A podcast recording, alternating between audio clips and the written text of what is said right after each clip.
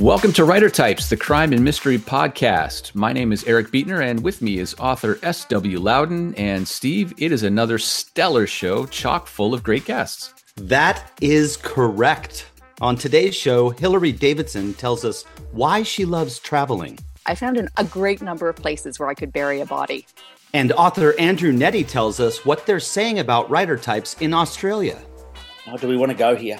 No, probably uh, not. And Scott Adlerberg has a unique experience his first time on writer types. I don't know what anyone's saying. I don't know anything, but I'm having a good time. All that, plus we talk with author Ivy Pochoda, the Malmons visit Planet Comic Con, and we hear what makes a great anthology. But first, uh, hey Steve, you read any good books lately? You know, Eric, I, I think sometimes I'm the guy that kind of holds down the new, small indie artist end of the spectrum when I'm recommending a book. And this month's not going to be any different. I'm currently reading this excellent book called The Devil at Your Door by a guy named Eric Beetner. And I really think that this guy's going places. Have you read his work before, Eric? Uh, no, I, I, in fact, you're the first person I've met who has. Yeah, well, I'm going to tell all six of my friends about it, and um, none of them are readers. But seriously, man, congratulations on the release of your third Lars and Shane book. It is excellent. I'm really digging it. Um, what was it like to write about uh, something like Parkinson's when you're when you're dealing with a crime novel? Uh, you know, it was interesting. In in that way, it is my most personal book. Uh, I usually don't throw in a whole lot of stuff about my own life, but uh, my father uh, has been dealing with Parkinson's for over 20 years. And it's the kind of thing that you never really see represented in fiction much at all or, or on TV and stuff. So I wanted to mm, honor him in a way and integrate it into a book. And I thought having Lars start to deal with that would make sort of an interesting third chapter for his journey. And you know i didn't want to make it the centerpiece of the book. It's not like it becomes this big downer and becomes like a disease of the week you know hallmark movie kind of thing. But uh, i wanted to throw that in there as kind of an extra complication into the story and uh, have that little personal connection well, I will tell you, it doesn't overwhelm the story at all. I, have been reading it, and you you insert it in such interesting ways, where like his fingers not uh, obeying him when he's trying to squeeze the trigger on a gun. So it's still very much a Lars and Shane book, and there's plenty of violence and action and road tripping and flying around. But uh, I just thought that was really well done in terms of weaving in uh, that final blow that you give to uh, to old Lars.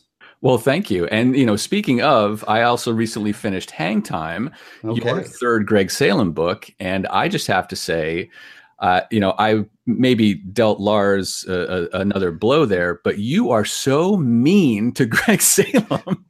you, just are, you pile on this guy. Come on. Uh, well, I, you know, I like to think of him as my fictional Eric Beetner. right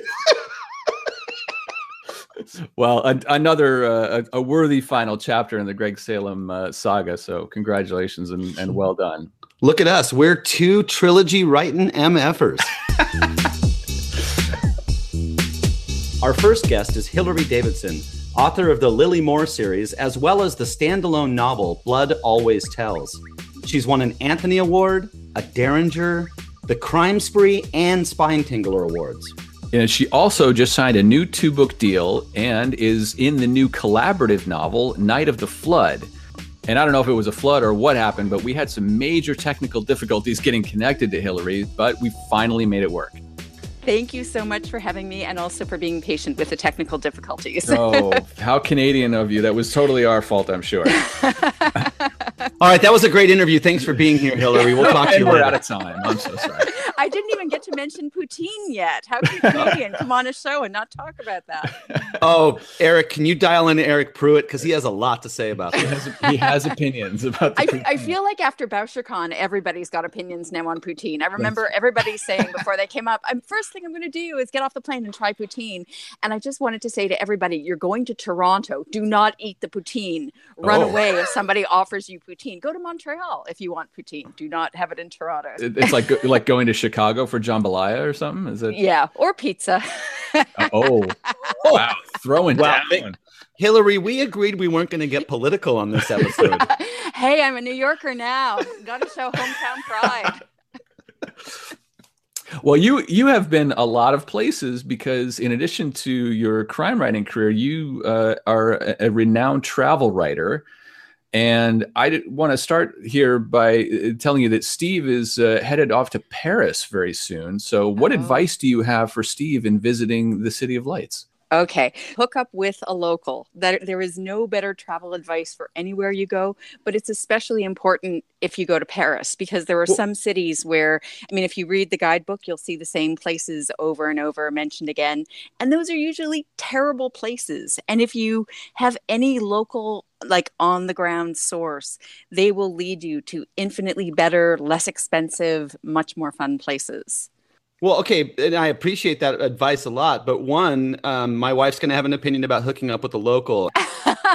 Although I think that that's fair, and I'll just say that you told me it was okay. And then, hey, it's Hypothet- Paris, baby. Anything goes. I did not mean that you have to have intimate relations with those people. Just to clear that up, when I say hook up with a local, I mean have a nice chat with. well, I'm going to edit that part out and tell my wife um, what you and no, I'm just kidding. That is fantastic advice, and thank you. I mean, look, you you went from being a very successful travel writer to being a very successful crime author. Um, do you ever miss being a travel writer? Because that seems like a pretty cool job.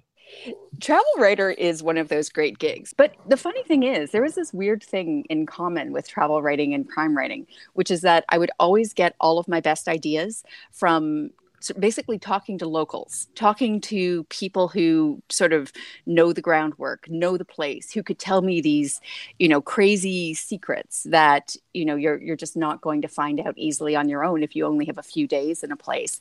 And it's sort of the same thing with crime writing, where it's like all about talking to people, like getting the craziest story idea just from having a conversation with like, you know, a forensic toxicologist. You know, it, it's something like that. Like it's it's always this kind of a human connection to it. But yeah, the, the short answer is I I definitely miss traveling all over the world because I found an, a great number of places where I could bury a body.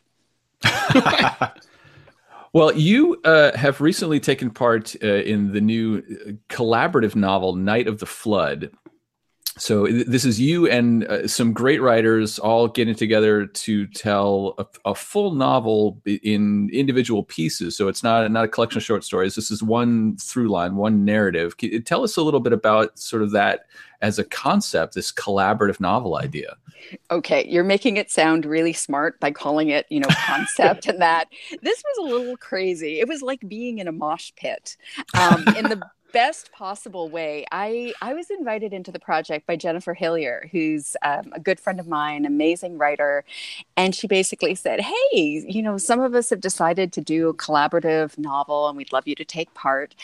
And I was initially, I, I got to admit, I was a l- little bit trepidatious about this because I've kind of worked on collaborative nonfiction projects before, and those tend to be, well, in the past, it, it's been hard. It, it tends to be kind of hellish because you have a vision for something and someone else has a very different vision, and suddenly you're fighting about these different visions. And that was my fear going into the night of the flood. And instead, I found this amazing group of people. We sort of collaborated on the backbone of the story. Um, I don't know who it was, but someone already had the idea of a town in chaos, that there's a woman who's executed for a vigilante crime. Uh, she was raped by uh, two men and she kills them and ends up, she gets executed because of that. This isn't a spoiler, this is literally how the novel kicks off. So there was just this sort of like slender backbone of a story. She dies. There's a group uh, that's threatening to blow up the dam if um, if she does die, and so that's where the book begins. And then it was like open season on everything else, and we went hour by hour. So each writer uh, was assigned to an hour. And so it was amazing. Like people went in really wild directions with it. And yet it feels like a very cohesive whole. And then our two brilliant editors, Ed Aymar and Sarah Chen, you know, at the end kind of smoothed everything out so the details um, would match and that there wouldn't be any kind of glaring inconsistency. I love the idea of you describing it as jumping into a mosh pit. I mean, it seems like it has a lot of potential to be completely chaotic. But as I'm reading the reviews that are coming out, I mean, people are really flipping over this book. I mean, have you been surprised about the response early on? I have been honestly because I wondered if people would accept it as a novel, which because it's intended to be read as a novel, and I've been part of so many anthologies and I, I love sort of the short story format. For me that's just my happy place when i'm writing. I love going to that. This is really being read as a novel which is how it was intended. And i mean the kudos really belong to ed and sarah because i you know that what is it mark twain thing about herding cats? I mean writers are just a yeah. very difficult group. But um, well i, I, I think i think we could agree that it's probably mostly sarah and because ed's ed's notoriously a nightmare to work with right Hilary, you mentioned earlier. I mean, you know, look, enough about Ed. Uh, you you mentioned earlier your love of short fiction, um, and I wanted to ask you because there's been a lot of conversation recently about the state of the short story market in crime fiction, and I'd love yeah. to kind of get your impressions about where short fiction is in the crime universe. So, you know, it's it's a hard thing to talk about right now in that some of my favorite zines have shut down. And, you know, Thuglit was where I got my start. You know, it was the first place to publish me after everyone else rejected my stories for a very long time. But eh, when I started out, it felt like there were not a lot of venues. My first short story was published in uh, 2007, and it did not feel at the time that there were a lot of markets that were interested in crime fiction. I will say, though, right now, it also seems that there's more openness suddenly from more mainstream um, publishers to short fiction. So instead of the reaction I was getting a decade ago of, we don't like crime, it seems now like everyone is woken up to the fact that crime is a genre that is endlessly fascinating and people from like it, it, it has a really broad appeal. And it feels a little bit grudging like they wish that more people would go to those you know literary uh, extravaganzas. And i don't want to mock anyone's genre. I don't want to you know make it sound like why in the world would someone want to read a literary novel? But i do not appreciate the reluctance with which you know crime fiction is sort of slowly gaining acceptance. All right well we're gonna get to the real questions that people really want to know here, Hilary. We're, we're going to drill down. Hit, hit, me, baby. I want to hear this. well, what we're doing with this episode, we, uh, you know, because Steve and I are, are, lazy and usually our questions that we come up with are, uh, are lacking in a certain something but we uh, we found a list uh, of 100 interesting questions to ask people They're guaranteed to give great answers, and and it comes from the internet, so you know it's got to be right. Okay. so we're, we're gonna we're gonna hit you with a few of these. I uh, can't uh, answer with cat memes, can I? no. Damn. Okay. Well, if you if you describe cat memes very colorfully, I would accept that actually. All right. All right. So Hilary, what was your first thought when you woke up this morning? Probably like why do i have to get out of bed now? Why is uh, it morning? Why do i have to do this? We actually have neighbors who are having a renovation and so we've been like waking up insanely early and it was the first quiet day in a very long time and so it's like what time is it? What's going on? Yeah i, I would say discombobulation would would be the honest answer there. So i'm going to go ahead and translate that into cat meme as grumpy cat. Grumpy cat's perfect yes that's, that's a good one. Thank you, Steve. That was excellent. All right. So I'm here to help. I am here to help. What's the most useless talent you have? Now I'm thinking, what talents do I have? Period.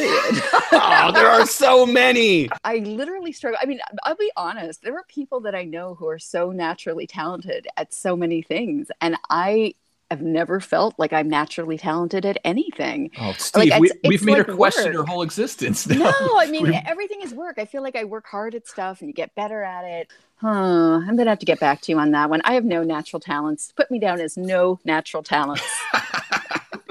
it was a trick question because Eric and I have no natural talents either. Oh, we awesome! Just wanted to see if you were in the club. club, yeah. Damn. All right, who would you most like to be stuck in an elevator with? Oh alive or dead and don't make this a trick question like it's a dead body. Like like can i bring back you know eleanor of aquitaine and have a conversation with her in an elevator? Or does it have to be a living person? No no and anyone eleanor of aquitaine.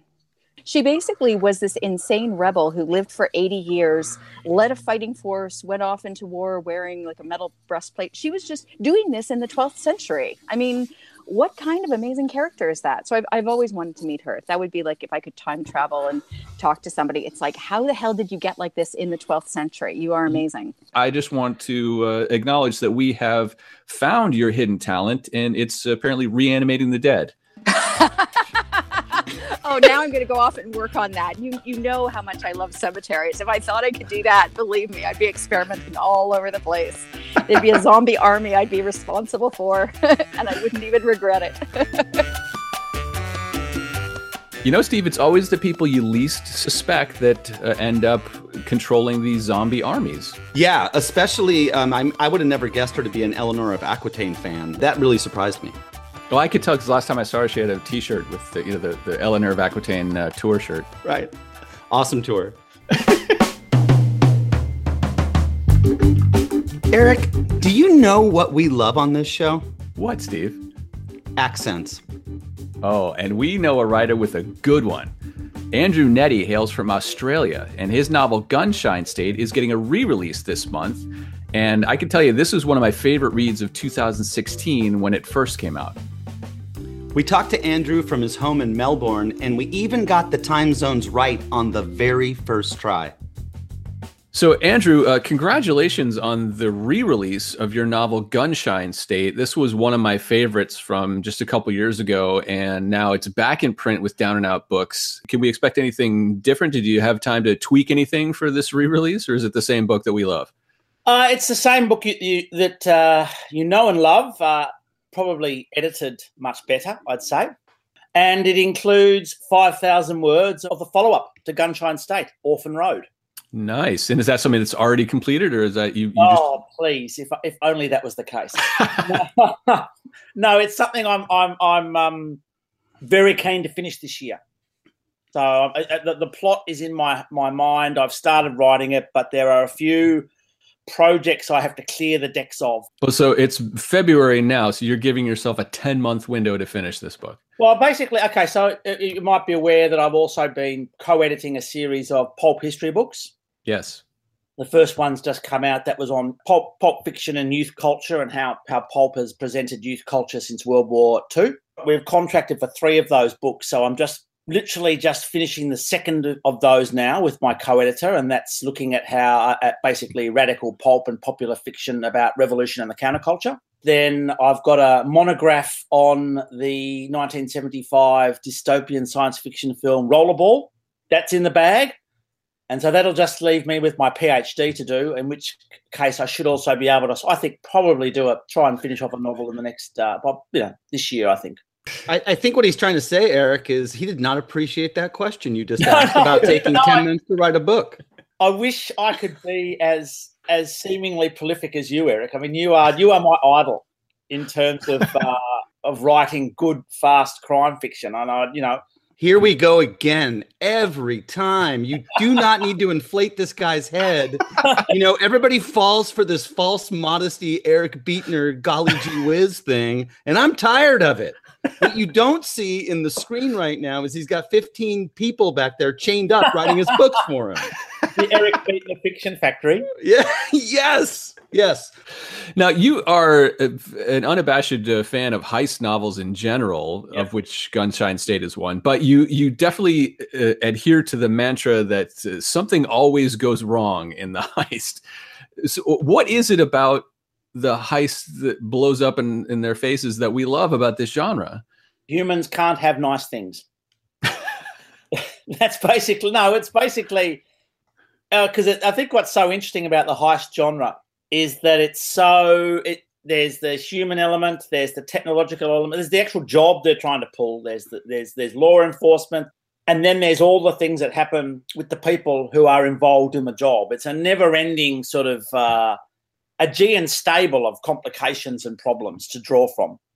Well, spoken like someone who's working on a PhD right there. In addition to this interview, we also have Gary Phillips on this episode talking about the Obama inheritance, which is yes.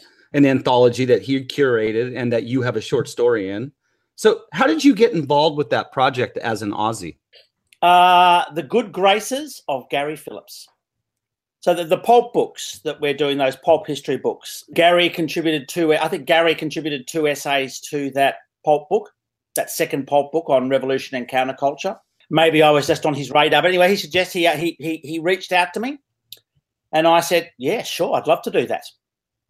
And do you think you had a, a, unique perspective on, you know, our American politics, which is kind of the, the centerpiece of, of that book, being f- from out of the country?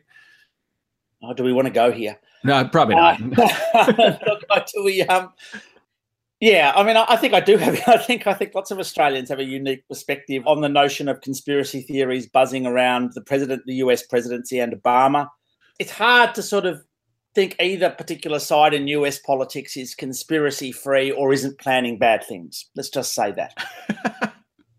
now, is uh, definitely here in the States, I feel like there's a pretty tight knit uh, crime fiction community. Steve and I are always comparing it to like being in a band, and there there is sort of like a, a circuit you can go to with conferences or bookstores to visit. Is there less of a, a an organized group of crime writers in Australia? I think so. Look, I mean, there is a crime community in Australia, but it's very dispersed. It's slightly smaller eh, than it is in the States, or it's a lot smaller than it is in the States, so there's not the depth. I also think you're far better at appreciating and celebrating and have a far better knowledge of the history of your own genre than I think we do in Australia. There's not a lot of celebration of what's gone before, I've, I've always thought in our quest to always make our jobs easier, we Googled several questions to find out which are some of the easiest questions to ask to get a fantastic response from an interviewee. Okay. Thank you for making it so easy, Steve. uh, all right, Andrew, uh, tell us what was the last lie you told? Including this show? if it if it happened in the last no, five minutes, then yeah, go ahead. I'm I'm I'm almost positive I must have lied to my to my daughter about something to get her off my back about something. I'm sure. I can't remember. There's so many of those lies that it's just like you know. Was was yeah. it one of the one of the regular ones? Like, yeah, yeah, I love you, honey. Whatever, just go away. No, no, no. That's true. It was more like, yes, yes, yes. I really enjoyed watching that show. Or yes, yes, we'll do that. Oh, that's fantastic. No, that is really terrible. Something like that. Feigning interest that I maybe I didn't have at a certain point or something like that. Andrew. Yes. What is the weirdest thing you own?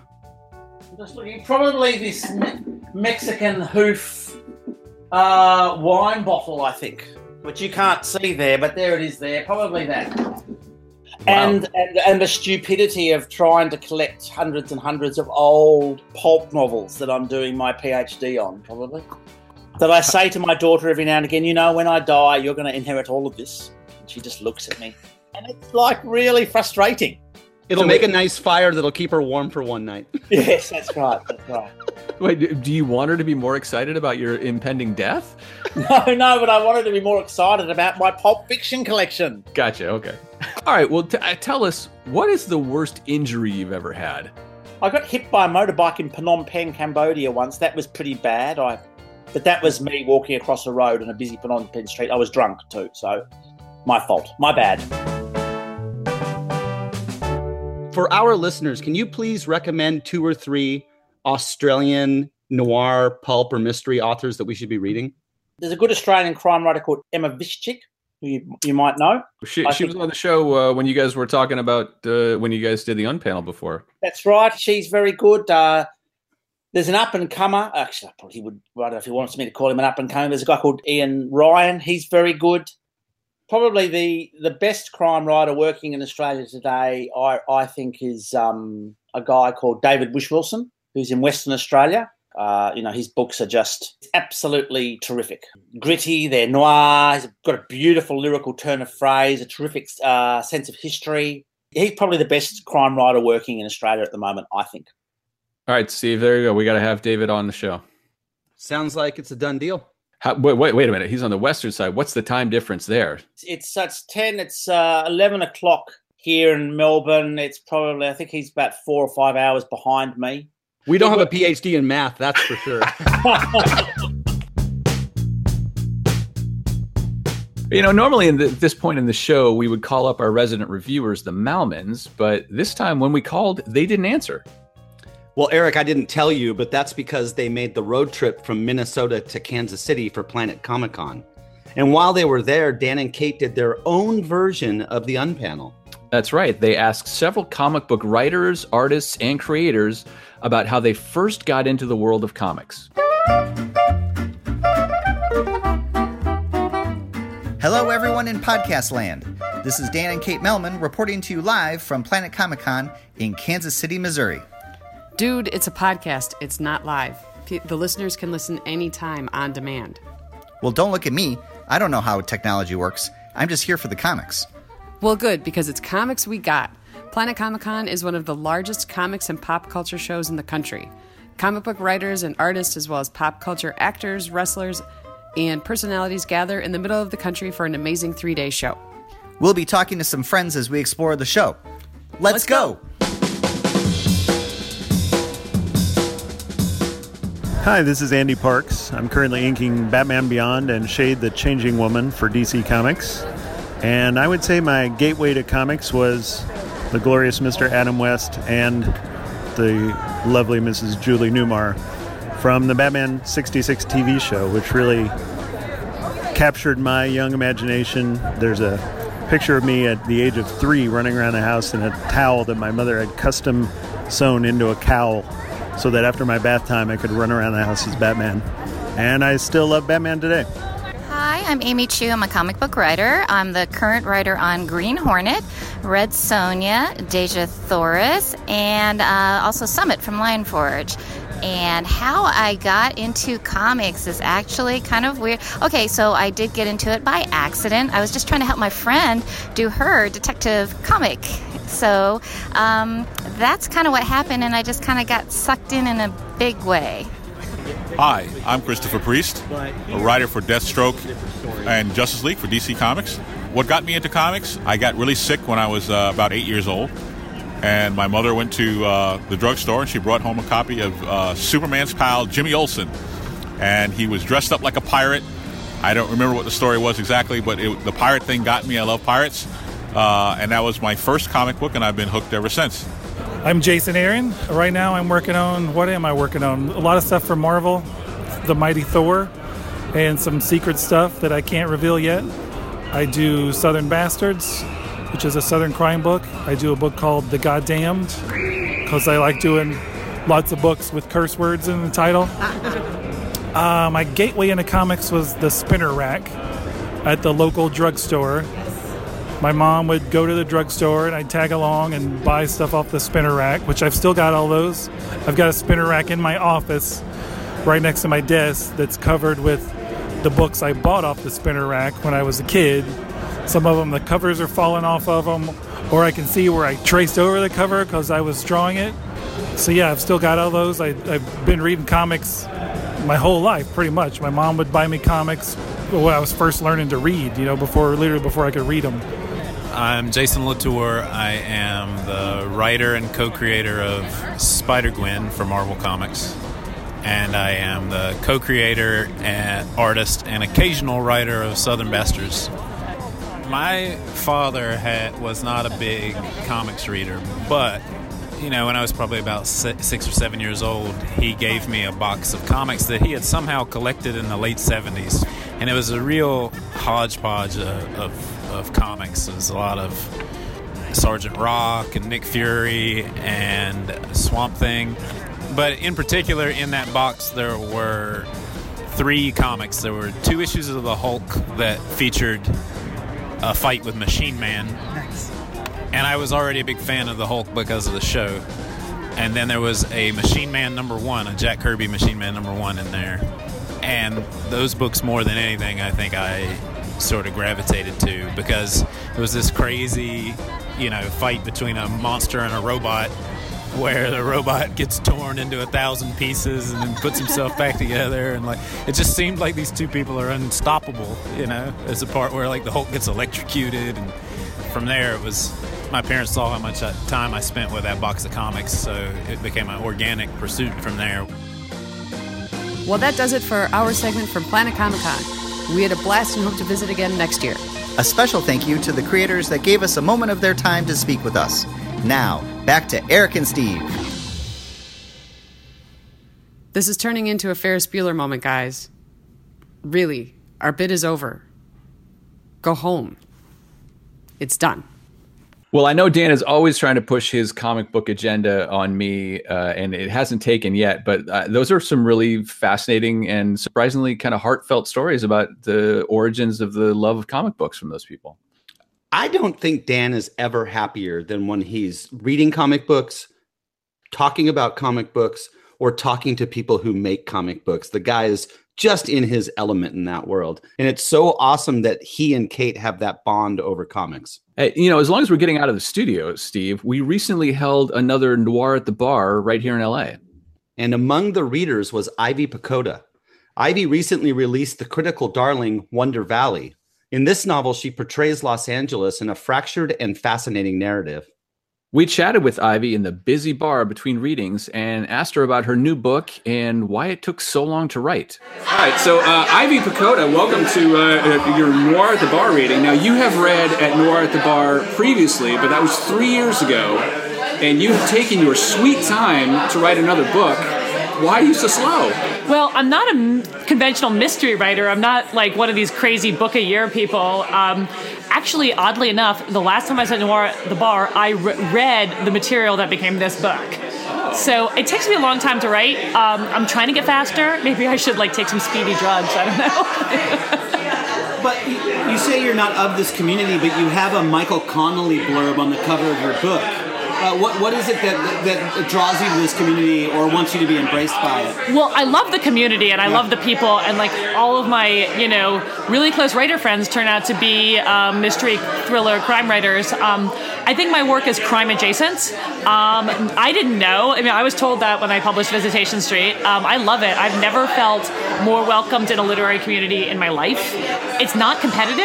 Everyone's really, really nice. You know, when they announced the Edgar Awards, of course, we're all disappointed that we didn't get nominated, but like, people are so nice and generous. Like, I've never heard of that book. I need to go read it as opposed to like, what the hell is that? Like, you know, who's I've never heard of that book. Like, that sucks. So it's a great community to be part of, and I think there's like a lot of room in crime for like different types of books now. So um, I'm happy to be here. Well, your latest Wonder Valley that you're here tonight for, uh, it starts uh, with that most Los Angeles of things, which is traffic. Please tell me that you came up with the idea while you were actually stuck in LA traffic. You know, I'm not sure that I did. Um, I, I can't even remember when I came up with it. I mean, I drive that section of the 110 where my book is set all the time. Even more so now because it's how I take my uh, preschooler to school on that exact same stretch of road. Like the day my book came out, I was driving her to school and I'm like, oh my god, like I'm never gonna ever get this out of my head. It's in my, like, every day. I hadn't even thought about it until that moment. I'm like, for the next three years, I'm gonna relive my book every morning. but um, I came up with that. I'm not exactly sure where, but it was sort of an homage to Don DeLillo and, um, you know, a tr- based on something I remember happening as a kid. Like a young man ra- ran across the Brooklyn Bridge naked and died. So. All right, you're a Harvard graduate with a degree in classical Greek. How often do you use that degree in everyday life? Well, that kills every conversation that I've ever had. Usually it works the other way around. People are like, "What did you study?" And I'm like, "Classical Greek," and then there's this like dead silence. Like, a, um, you know, you'd be surprised how often you know it comes up. Um, I do have a bunch of fellow classics nerds that I'm friendly with. Oh, I shouldn't really say that. I have a lot of fellow recovered classics nerds uh, that I'm friends with. No, it doesn't come in very handy though. You try to make it come in handy. You read something you're like, hmm, I wonder if like that is you know based on you know know, well, yeah. I mean, I was reading about Godless. I was watching Godless, that TV show, the other day, and I'm like, it's the Lysistrata. Come on! Like, doesn't everyone know that? That's a play by Aristophanes. Okay. Um, you just got this blank look. I know. what? Yeah. yeah. The women withhold sex from their husbands. Yeah, like until they. Yeah. Now you're talking my language. Yeah. I gotta say, classics at Harvard wasn't where the party was at. I mean, it was oh, pretty. That I know. surprises me. I, I know, me too. What's easier for you, starting a novel or finishing a novel? Finishing, definitely. I mean, starting over is probably the easiest part. Like writing that like first like 100 pages that are never going to become a novel, that's really hard. But then when I get the idea and it all starts coming together and sort of like this big, you're building to this climax, you like all these things are like tightening and coiling, and you're like, I got it, I got it, I got it. That's easier. So we don't do walk-on music at Noir at the Bar, but if you were going to have a walk-on song tonight, what would it be? Oh man, this is the kind of questions I hate. it's like I've never heard a single song in my entire life. Maybe a good man is hard to find by Tom Waits. Oh, nice. So you didn't have an answer. Eric always goes "Eye of the Tiger," which I kind of think is a little bit predictable, but Do you really answer that? No. I can't. I went to Harvard. That was the Princeton theme song for their squash team. Like that's just not happening. You know, while we were there at the bar, we talked with two other readers from that night, Hollie Overton and Tod Goldberg. In these quick chats, we uncovered an imposter and your career options if you can't unclog a toilet. We're here with Hollie Overton, who just read at our Noir at the Bar, so thank you for coming out. Now, Hollie, you, uh, in addition to writing novels, you also write for television.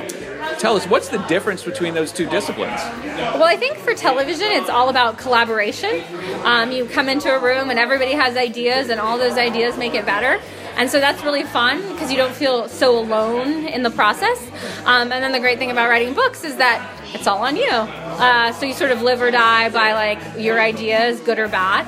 And so it's kind of nice to do both because then you you get the collaboration, but then you also get to be like the boss, which is why I like writing books.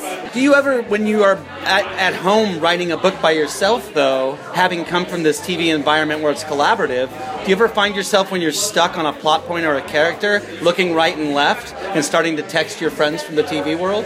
I do. I don't actually even text my friends from the TV world. Like I have a group of like people that read my books and like my close friends, and I'll be like, okay, I'm totally stuck on this plot point.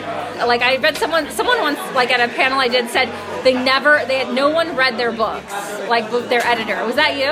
Probably wasn't me who said it, but I, I, I don't let anybody read anything. That's I see. I find that so amazing. I feel like sometimes I'm like, am I leaning on people too much? But I lo- I think it comes from coming from TV to books. You just re- I just need someone to say like, you know what? yeah. you know what would make that better? And it usually does make it better. And then sometimes, and then you can ignore it and you'd be like, no, you're wrong. Uh, you're also uh, an identical twin. Do you ever ask your sister's advice? Oh, actually, she's the first person that ever reads everything. Like, so she's read every single draft of every single thing I've ever written. She's like the most important person to my process.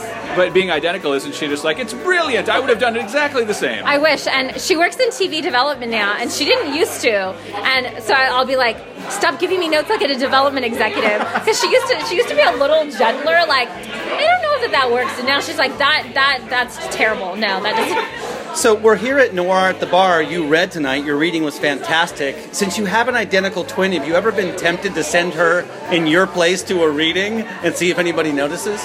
Not to a reading, because she gets super nervous. But we've gone on job interviews for each other. I don't know, Eric. I'm not falling for it. I, I don't think this is the real deal right here. We've been duped again. Yes.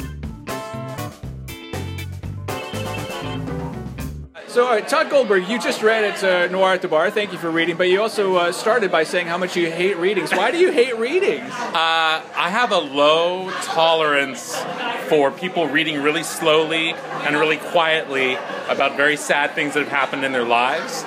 But you know, here's the thing, guys: is I run an MFA program, so I hear a lot of student readings. And I'm not saying students aren't super talented, because of course, if they're in my MFA program, they are super talented by definition. Uh, at the end of the class, they are anyway. Right, but nevertheless, there's always a point at which someone's reading sad poetry where they're rhyming sanitary napkin to something, and you just think, oh man, I don't need to be here. Running an MFA program, what is the single worst piece of advice you've ever given a budding writer? Oh gosh, keep going. you know, I'll, this is the honest truth: is that I feel like um, it's actually my duty to t- tell someone to stop, and I think they should stop uh, because there's a lot of money invested, there's a lot of time invested, and if there's a student who can't do it, like I feel like I need to tell them.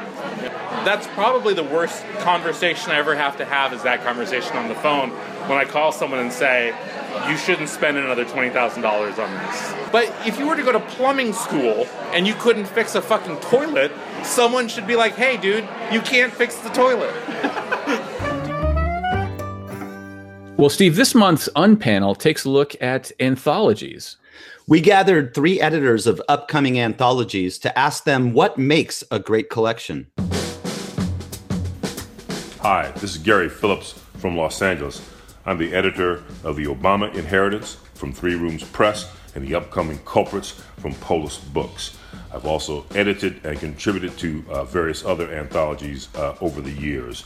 In terms of what makes a great anthology, I think if you have a premise that sparks the creativity and imagination of the writers uh, you're seeking for the anthology, I think that's all to the good. If it's not, if it doesn't spark them, it doesn't doesn't excite them, then you're going to get flat stories. But if they're on board, if they're down, then you've got a great anthology. Hi, this is Susie Bright from Santa Cruz, California, and I'm the editor of the upcoming book Santa Cruz Noir from Akashic Books. So, a great anthology. What is it? A great anthology has a killer opening, a devastating closer, and crack shot writing all the way through. It has a consistency of theme a diversity of voices, and several changes in tone, speeding up, slowing down, comic, and tragic. Finally, if a story, if any manuscript I read makes me actually scared to publish it, terrified of public outcry, and squirming in my bed at night, it's got to be a winner. It's in the book. This is Cousin Bruce Morrow coming to you with the sound of the swinging 60s, Flash for the Past. Oh, wait, that's not right. Hi, it's Larry Kelter calling from sunny yet snowy Long Island. What makes a great anthology? Well, people will tell you there are components to an anthology that need to be uh, met, such as having a great theme, and I think we've got one with the black car business, certainly the black car has represented a ominous entity throughout the annals of fiction, but there's more to it than that. The basics of it are very simple. Find a group of superior, like minded writers and leave them the hell alone. Give them some basic parameter and let them do their job. Anyway, that's it for me, and I will uh, look forward to hearing your comments on the black car business being released April 30th, 2018. Our final guest this time is Scott Adlerberg. Scott's recently published novel, Jack Waters, is a period piece that is part revenge saga and part political thriller. We caught up with Scott from his home in New York City, a far cry from the Caribbean where the novel is set. Scott Adlerberg, your new novel, Jack Waters, it takes place way back in 1904 why did you make such a big jump back in time? It gives you, I don't know, I think setting a story in the past, you know, it gives you a lot of freedom, actually. You got to get the details right, obviously. You can't have, you know, a jet plane flying in 1904. You know, you have a lot of a lot of freedom to basically tell like a story the way you want to tell it. It's not beholden to things that are happening right now, current events. So it's, it's, it's I find it's, it was pretty liberating, actually. Did you ever ha- hit a moment where you were like, God damn it, if I could just make somebody make a cell phone call, it would really help the plot? yeah, that would make things, although that might destroy the whole plot. You know, sometimes, you know, the, yeah, but actually things can hinge a lot more easily in the past because you can't resolve things that easily. Now you can. If just to send a text message, the whole situation would have been resolved, you know, not in 1904 took two weeks for that letter to get there, and in the meantime, a lot of a lot of problems happened. You know. Yeah in addition to being his, uh, a historical novel, it's also kind of a political thriller set in New Orleans in the Caribbean. So, w- what was the inspiration for this story? Basically, I was spent a lot of um, you know summer vacations, mainly in the Virgin Islands. When I was a kid, I went several times to the Virgin Islands with my parents. So I just came to like the Caribbean. I've said other stories in the Caribbean, obviously. That and South American literature, books, Marquez, that kind of stuff so I said it in the Spanish Caribbean. I just I didn't really have to do much research. I'd read a lot of books over time set in the Caribbean and the history.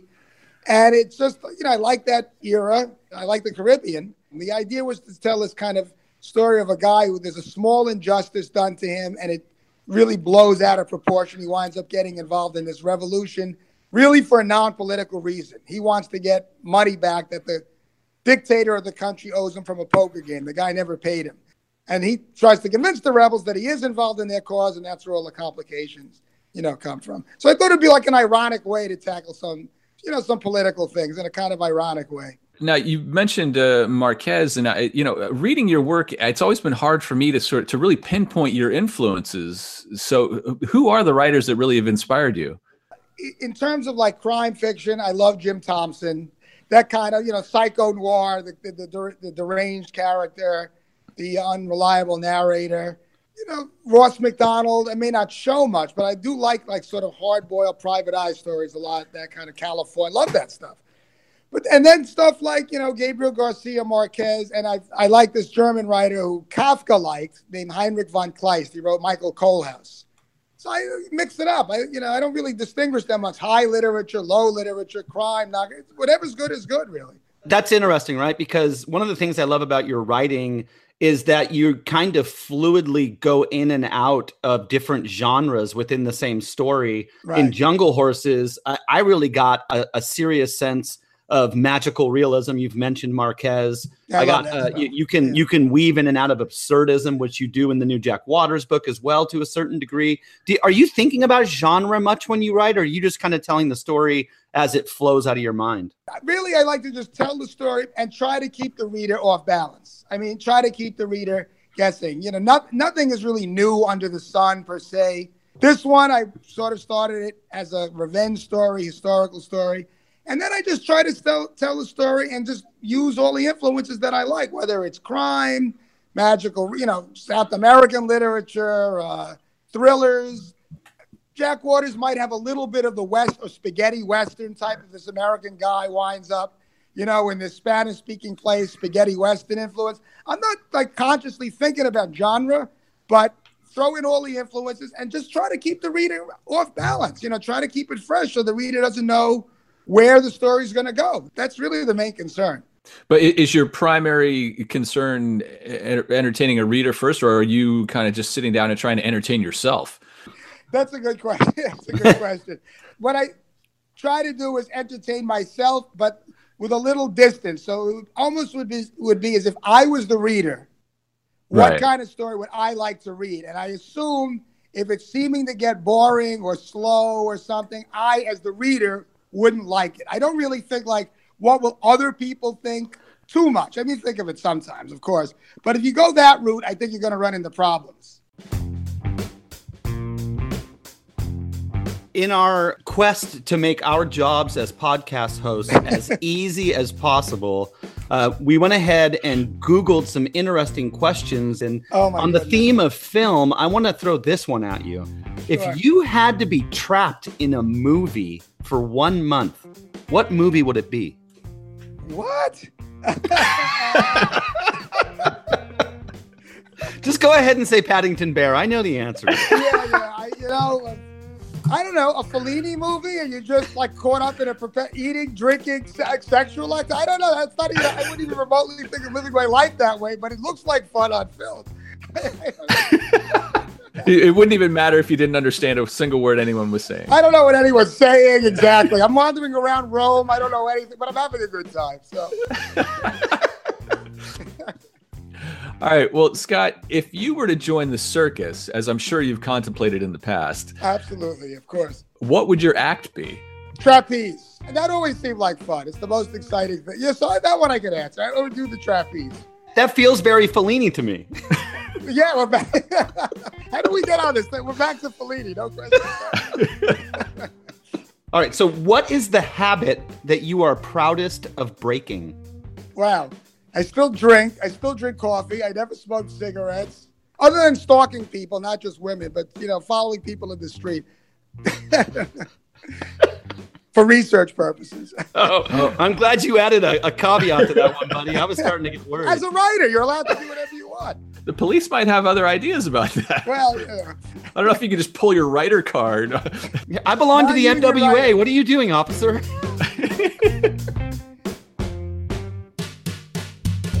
Okay, well, that does it for this episode. Once again, a great group of authors who shared a lot for us to learn, Steve. Yes, they did. Hilary Davidson taught us that she is not so secretly plotting her zombie army. And Andrew Nette taught us that I am his hero, something that I have been waiting a long time to hear from you, Steve. And Tod Goldberg taught us not to be a plumber if we can't unclog a toilet. Eric, that is the show for this time around. If you guys are listening and you like what you hear, please leave a note on Facebook, share with your friends, share on Twitter, review us on all the places you listen to podcasts, and we will see you next time around. But before we go, I know, Eric, you had something you wanted to share here at the end of this episode. I do, Steve. You know, before we go this time, I want to say a sad goodbye. Author Bill Crider passed away recently, and it's a real loss to the crime and mystery writing community. Bill was a prolific writer of mysteries, the best known of which is his Sheriff Dan Rhodes series, but there are many others, as well as the westerns, which I particularly love. And he touched on almost every genre in between. I was lucky enough to get to be friends with Bill over the last several years, and while there are definitely so many more people in the mystery world who knew Bill much better than I did, I really cherished our friendship. Bill was a kind and generous mentor to writers starting out. He always treated me and everyone as an equal. He loved talking old pulp fiction, and he was always reading what was new. He certainly gave me uh, definitely my favorite compliment I've ever gotten in my writing career. And I asked him for several favors over the years, and he never said no because of that, I had the pleasure of having him come out to read at a Noir at the Bar event after his cancer diagnosis. And it was really great to see how the crowd welcomed him. And when I started my column for the Film Noir Foundation newsletter about classic noir fiction, I knew exactly who I wanted my first guest to be, and Bill didn't hesitate to say yes. I'll miss him, and I'm so glad I got to get him on this show ever so briefly when we were in Toronto for Bouchercon a conference that he loved so much and attended regularly for decades. We played a slightly edited segment of his interview, as short as it was, in that episode. And I, I, cut out the part where he paid me a compliment because this show is about other writers, not Steve and I. Uh, we, we try anyway. But to end the show this time, we're going to replay his interview uh, unedited, and you can hear how much he dearly loved his mystery fiction family and how he never lost his enthusiasm as a reader and as a fan, despite being one of the most accomplished writers in any room he entered. We will miss you, Bill, but his books live on, and if you haven't yet discovered his work, you're in for a real treat.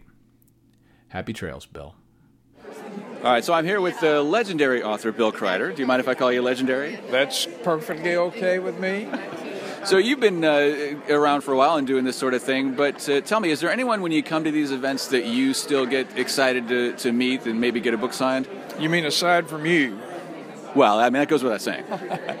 Actually, I do. Not, I used to bring tons of books. I no longer bring books to be signed. Uh, but I'm always glad to see anybody. I ran into Alafair Burke today. Wow, what a great! That was a thrill.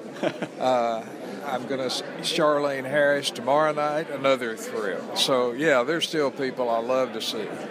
And we both have a love for those uh, classic pulp authors. Is there any of those guys that you got to meet and hang out with? There are several that I corresponded with and never met personally, like Harry Whittington, William Campbell Gault, uh, a few others. Uh, but I never met any of them personally, much to my regret. Well, I have no regrets because I've met you and we've struck up a, a, friendship at these sort of events, so I appreciate it. So it's always good to see you, Bill. All right, great to see you, Eric. Take care. Thank you.